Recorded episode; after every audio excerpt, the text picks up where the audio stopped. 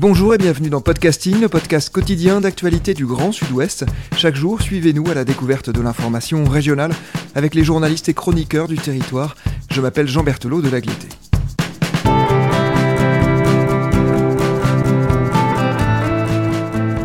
Aujourd'hui, nous vous proposons un épisode carte blanche. Ce sont nos épisodes consacrés à un travail journalistique qui n'est pas paru chez un de nos médias partenaires, mais qui concerne le Grand Sud-Ouest. Il s'agit en l'occurrence d'une enquête parue sur le site de Mediapart, celle qui concerne les Rafale Papers. Cette enquête, c'est vous qui l'avez menée. Bonjour Yann Philippe. Bonjour Jean. Yann, avant d'aller plus loin, expliquons pourquoi nous avons choisi de traiter de ce sujet. Il implique plusieurs entreprises aéronautiques, au premier rang desquelles Dassault et Thales, Thales dont les actionnaires sont les tailles Dassault. Ces sociétés sont très présentes en Occitanie et plus encore en Nouvelle-Aquitaine pour ce qui est de la partie militaire. Le Rafale dont il sera question est notamment assemblé en partie à Martignas et Oyan en Gironde. Mais d'abord pour nos auditrices et auditeurs qui ne connaissent pas le secteur aéronautique, est-ce que vous pouvez nous rappeler ce qu'est le Rafale?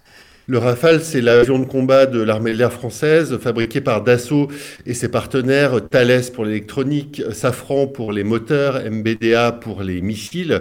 Donc c'est euh, toute l'industrie de défense française en fait qui est impliquée dans la fabrication de cet avion.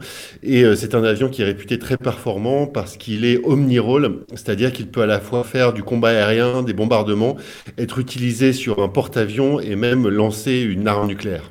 Alors nous allons remonter au 23 septembre 2016. Ce jour-là, la France signe un contrat qui s'élève à 7,8 milliards d'euros. Il s'agit de la vente de 36 rafales, tous produits dans l'Hexagone, à l'Inde. Des contrats de ce montant, est-ce que c'est exceptionnel d'abord? Oui, c'est exceptionnel. C'est tout simplement un des plus gros contrats militaires jamais signés par la France. Alors trois hommes sont particulièrement sous le feu des projecteurs, côté français, le président François Hollande, mais aussi ses ministres de la Défense et de l'économie, Jean-Yves Le Drian et Emmanuel Macron. Des contrats de ce montant sont toujours le fruit de plusieurs années de négociations, c'est ça? Alors là, ça a été exceptionnellement long, vu que ça a pris 15 ans. Ça, c'est lié euh, à l'Inde hein, et au fait qu'en Inde, euh, les procédures sont assez compliquées. En fait, le début de la procédure d'achat a commencé en 2001, donc il a fallu 15 ans de bagarre euh, à l'État et aux industriels français pour décrocher ce contrat. Ce contrat fait l'objet d'un examen approfondi par l'Agence française anticorruption. En octobre 2018, elle fait apparaître des anomalies concernant notamment le règlement de maquette du Rafale. Expliquez-nous cela. Euh, en fait, euh, l'Agence française anticorruption fait un contrôle de routine de Dassault parce qu'elle contrôle euh, toutes les grandes entreprises françaises. Et au cours de ce contrôle de routine, il trouve un étrange paiement, en fait un contrat de 1 million d'euros pour l'achat de 50 maquettes de Rafale à une entreprise indienne.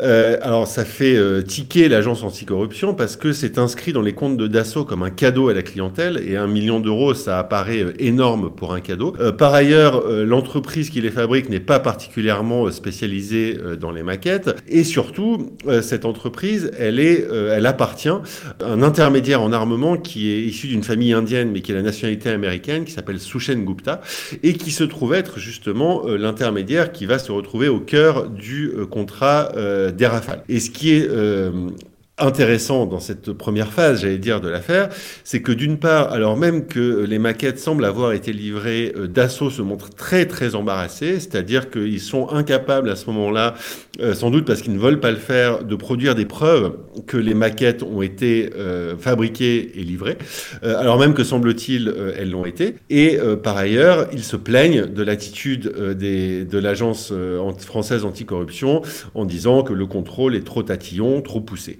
Et si vous voulez, malgré ces euh, anomalies, enfin ces suspicions, euh, le fait qu'on paye un million d'euros pour des maquettes euh, à une société qui appartient à un intermédiaire en armement, de façon complètement inexplicable, l'agence française anticorruption va enterrer l'affaire et ne va pas signaler ces faits à la justice. Ce qu'elle est censée faire en temps normal, c'est ça? Oui, parce que l'Agence française anticorruption, qui est une entité publique hein, dirigée par un magistrat, euh, est tenue d'appliquer l'article 40 du Code de procédure pénale qui impose à tout fonctionnaire euh, qui a connaissance d'un crime ou d'un délit de le signaler au procureur.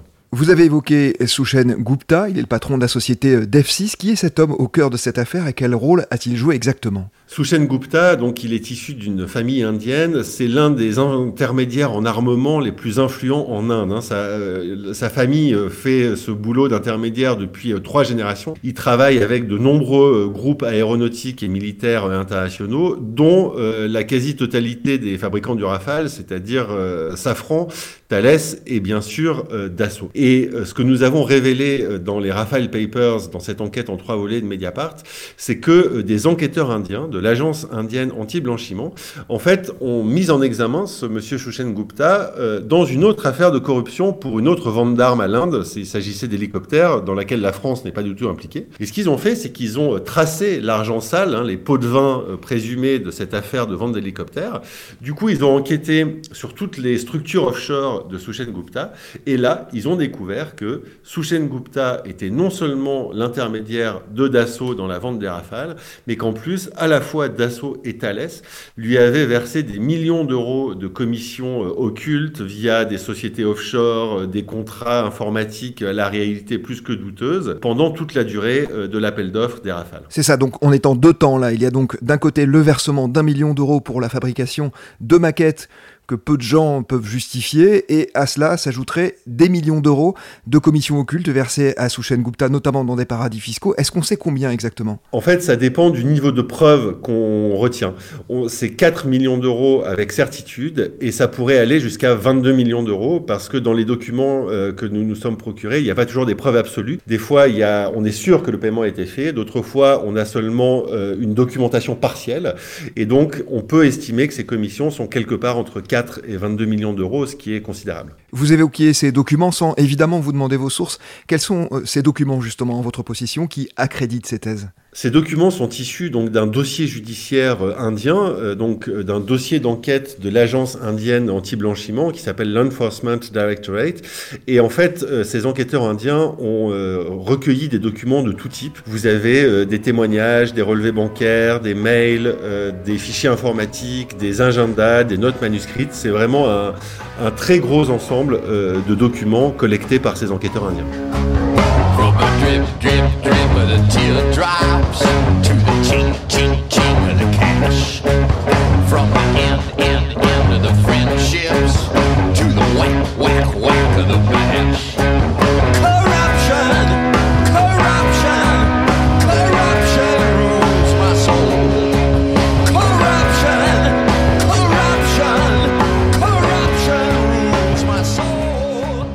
Alors, il y a aussi une autre affaire dans l'affaire, même si tout est lié évidemment. Elle concerne la société Reliance, qui est le principal partenaire indien de Dassault. Juste avant la signature du contrat, elle aurait bénéficié d'une très grosse ristourne sur un redressement fiscal en France. Au lieu de 151 millions, elle n'a dû payer que 7 millions d'euros. En parallèle, cette même société a financé à hauteur de 1,6 million d'euros le film coproduit par Julie Gaillet, la compagne du chef de l'État de l'époque, François Hollande. Reliance, c'est une société qui produit surtout du polyester, manifestement. On va s'arrêter quelques instants sur cette entreprise. Quel rôle aurait-elle joué ou a-t-elle joué dans cette affaire? Cette entreprise est au cœur de la polémique euh, en Inde euh, depuis euh, une série d'enquêtes qui a commencé dans la presse indienne et qui s'est poursuivie avec des révélations de Mediapart en 2018. Reliance, c'est quoi? C'est un très gros conglomérat indien qui est, appartient à un milliardaire qui s'appelle Anil Ambani. Il se trouve que ce milliardaire, il a la particularité d'être très proche de l'actuel Premier ministre indien Narendra Modi. Et Mediapart en 2018 2018 avait d'une part euh, dévoilé un témoignage euh, de François Hollande et d'autre part un document confidentiel interne à Dassault qui montrait que Reliance a été imposé à Dassault par le gouvernement indien. D'où un très fort soupçon de favoritisme parce que Reliance a été du jour au lendemain, alors qu'il n'a aucune expérience de l'aéronautique, euh, propulsé partenaire principal de Dassault en Inde. Hein, c'est du sérieux avec création d'une co-entreprise sur place, une usine. ils vont fabriquer tout un tas de composants pour Dassault. Donc Reliance bénéficie d'un très très gros marché euh, de la part euh, de Dassault en Inde et Reliance aurait donc été imposé à Dassault parce qu'il est très proche euh, du Premier ministre indien. Et donc euh, ces faits-là dont vous avez parlé, le fait qu'il euh, y a cette, quand même cette coïncidence troublante, c'est que pile au moment du marché des rafales, d'une part, il bénéficie d'un arrangement fiscal très favorable pour sa filiale en France, alors que Emmanuel Macron était ministre de l'économie, et d'autre part, il finance pour 1,6 million d'euros un film coproduit par Julie Gaillet. Et la principale, enfin l'une des principales révélations de notre enquête dans Mediapart, c'est que ces faits-là ont été signalés au parc national financier par une ONG anticorruption qui s'appelle Sherpa. Et en fait, la patronne du parquet national financier à l'époque, Eliane Houlette, a classé l'affaire contre l'avis d'un de ses adjoints euh, qui était chargé du dossier. Il faut quand même savoir que cet adjoint a fait savoir en interne qu'il a refusé de signer la levée de classement parce qu'il aurait été incapable de le motiver. Et ce que montre aussi notre enquête, c'est que euh, Eliane Houlette n'a fait aucune vérification sérieuse, elle n'a fait aucune enquête. Euh, imaginez que euh, la seule personne qu'elle a reçue dans son bureau, c'est l'avocate d'assaut donc l'avocat euh, du suspect, j'allais dire, et le tout en off et sans même rédiger de procès verbal écrit euh, versé à la procédure. Pareil pour les soupçons de favoritisme fiscal qui pourraient impliquer Emmanuel Macron. Euh, Eliane Houlette, la patronne du parquet national financier, a simplement passé un coup de fil informel en off à un cadre de l'administration fiscale. Elle n'a jamais saisi officiellement le fisc et Bercy pour avoir les documents relatifs à ce contrôle fiscal. Et j'allais dire cerise sur le gâteau, euh, elle a déclaré publiquement dans Paris Match, Eliane Houlette, qui est quand même une grande figure de la lutte anticorruption en France, que euh, avait classé cette affaire en partie pour, je la cite, préserver les intérêts de la France.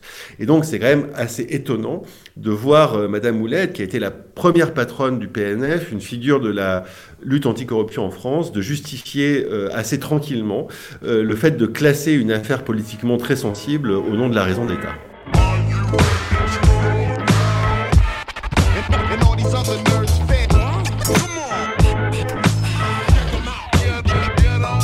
Mêle des mille et des cents, on pose des millions, on descend, on pille par le sang pour estorquer le moindre roupie. Et dans nos lits on roupie, ils font 52% et prennent un mal un plaisir à tordre nos utopies. Arrête ton char d'assaut, la mer pleure, la terre tremble quand vous mettez vos costards de charlatans au cœur tendre. Et on écoute ce qu'on qui ment, Carmier le à la télé, en train de déblatérer sur la misère d'un continent. Bienvenue à l'âge de la poudre, le nirvana technologique. Ici y a du fanta dans les biberons et dans les larmes du gin tonic. Y a pas de place pour toi dans leur plan indélicat. Y a trop de renégats dans les fauteuil de l'État. Tactique incitant, imbécilisé, décivilisé, trop analysé, peuple débilisé, zik aseptisé, merde télévisée. Comme si ce dossier n'en manquait pas une autre anomalie, la France aurait obtenu la suppression des clauses anticorruption dans ses contrats. De quoi s'agit-il exactement? Ça aussi, c'est très intéressant parce que euh, il faut aussi le mettre en rapport avec ce qu'on vient de dire. C'est-à-dire que vous avez euh, Dassault et Thales qui payent des millions d'euros de commissions occultes à un intermédiaire dans les paradis fiscaux. Il se trouve qu'on révèle aussi que c'est un certain intermédiaire, en pleine négociation, il s'est procuré des documents confidentiels du ministère de la Défense indien sur la position des négociateurs indiens. C'est-à-dire que la France avait des informations confidentielles sur ce qu'il y avait dans la tête, vous voyez, des négociateurs du camp d'en face. Donc vous imaginez euh, l'avantage que ça peut procurer dans une euh, négociation. Et surtout, ça pose évidemment d'énormes questions sur comment cet intermédiaire a fait pour se procurer ces documents confidentiels euh, du ministère de la Défense indien. Donc vous voyez toutes ces manœuvres qu'on peut qualifier de suspectes, vous qui se sont déroulées en coulisses.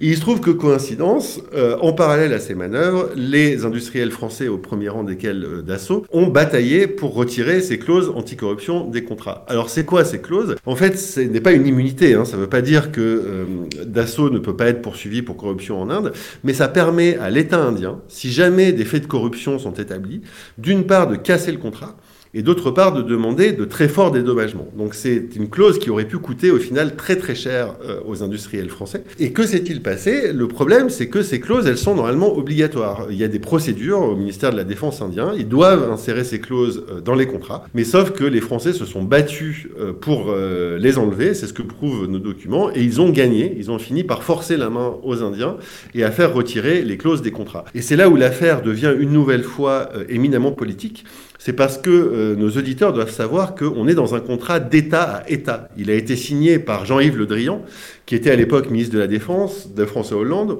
aujourd'hui ministre des Affaires étrangères d'Emmanuel Macron, et son homologue indien de l'époque. Il faut savoir aussi que toutes les négociations étaient en fait pilotées sous l'autorité euh, de Jean-Yves Le Drian, ministre de la Défense, et que dans l'équipe de négociation, il y avait 11 personnes, dont 8 fonctionnaires euh, de l'armée et du ministère de la Défense, pour seulement deux représentants euh, d'assaut et un représentant du missilier euh, MBDA. Et d'où la question euh, qui se pose avec acuité, qui est est-ce que Jean-Yves Le Drian, qui a signé au final l'accord intergouvernemental, était au courant que ces clauses anticorruption ont été retirées et a-t-il approuvé cette décision? Et malheureusement, il nous a fait une réponse qui nous laisse un peu sur notre faim. tout ce qu'il a déclaré à Mediapart, c'est nous ne validons pas vos informations.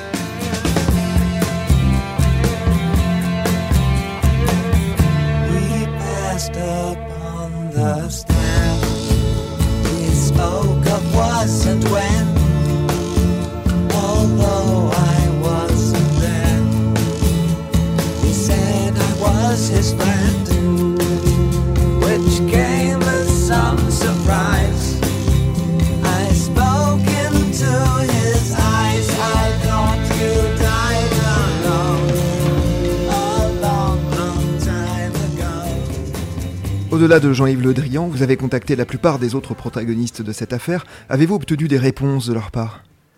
Alors c'est un autre fait frappant de cette enquête Rafale Papers de Mediapart, c'est que face à nos révélations qui sont, euh, qui sont quand même très conséquentes, hein, avec cette série en trois volets de très nombreux documents, en face c'est le mur du silence, c'est une véritable omerta, personne ne veut parler. Euh, ni Dassault ni ses trois partenaires industriels du Rafale n'ont souhaité faire le moindre commentaire. Même chose pour Jean-Yves Le Drian, et c'est euh, voilà une réponse très courte et avec aucune réponse sur les faits. Même chose pour le ministère de la Défense, même chose en Inde, que ce soit euh, ces enquêteurs indiens, enfin cette agence indienne qui a euh, euh, trouvé les documents ou le ministère de la Défense, là ils n'ont même pas pris la peine de nous répondre.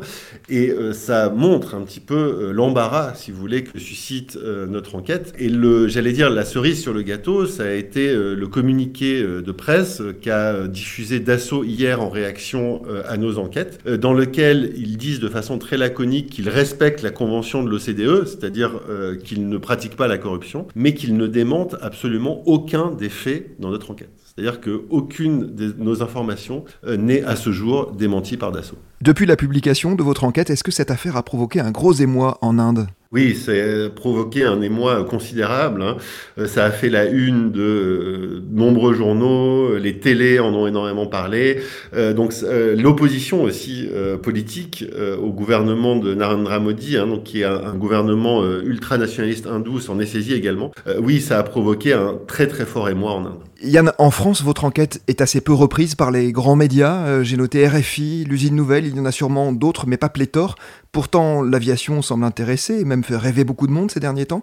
Qu'est-ce qui explique ce relatif silence selon vous? Je vous avoue que je m'explique pas bien ce, silence de la presse française euh, concernant nos révélations. Euh, je veux pas spéculer parce que je suis pas dans la tête euh, des, autres médias, vous voyez. Mais c'est vrai que je trouve vraiment très surprenant au vu de l'importance des révélations, l'importance économique de ce contrat, hein, 8 milliards d'euros, aussi des enjeux politiques, hein, avec, comme on l'a dit, une affaire où sont susceptibles d'apparaître François Hollande, Emmanuel Macron, quand même deux présidents de la République, euh, plus Jean-Yves Le Drian. Euh, ouais, je suis vraiment euh, surpris que, que la presse et les médias français ne s'en soient pas davantage saisis. Aujourd'hui, Yann, quelles peuvent être les suites de cette affaire et en particulier, est-ce qu'il peut y avoir des suites judiciaires? Alors ça, c'est pas à moi de le dire. Vous voyez, moi je suis euh, journaliste, je suis pas procureur, donc c'est euh, évidemment euh, à la justice de, de, de décider.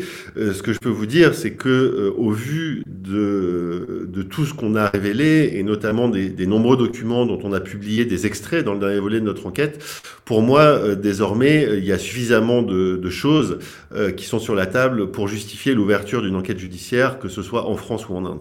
Merci beaucoup Yann Philippin d'être venu au micro de Podcasting. Je rappelle que votre enquête en trois volets concernant les Rafale Papers est à retrouver sur le site de Mediapart. C'est la fin de cet épisode de Podcasting, production Anne-Charlotte Delange, Juliette Chénion, Clara Echari, Lisa Feignet, Marion Ruyot et Guillaume Cascara, iconographie Magali Marico, programmation musicale Gabriel Taïeb et réalisation Olivier Duval. Si vous aimez Podcasting, le podcast quotidien d'actualité du Grand Sud-Ouest, n'hésitez pas à vous abonner, à liker et à partager nos publications. Retrouvez-nous chaque jour à 16h30 sur notre site et sur nos réseaux sociaux, ainsi que sur ceux des médias indépendants de la région qui sont nos partenaires. Retrouvez-nous aussi sur toutes les plateformes d'écoute, dont Spotify, Apple Podcast ou Google Podcast. Podcasting, c'est l'actu dans la poche.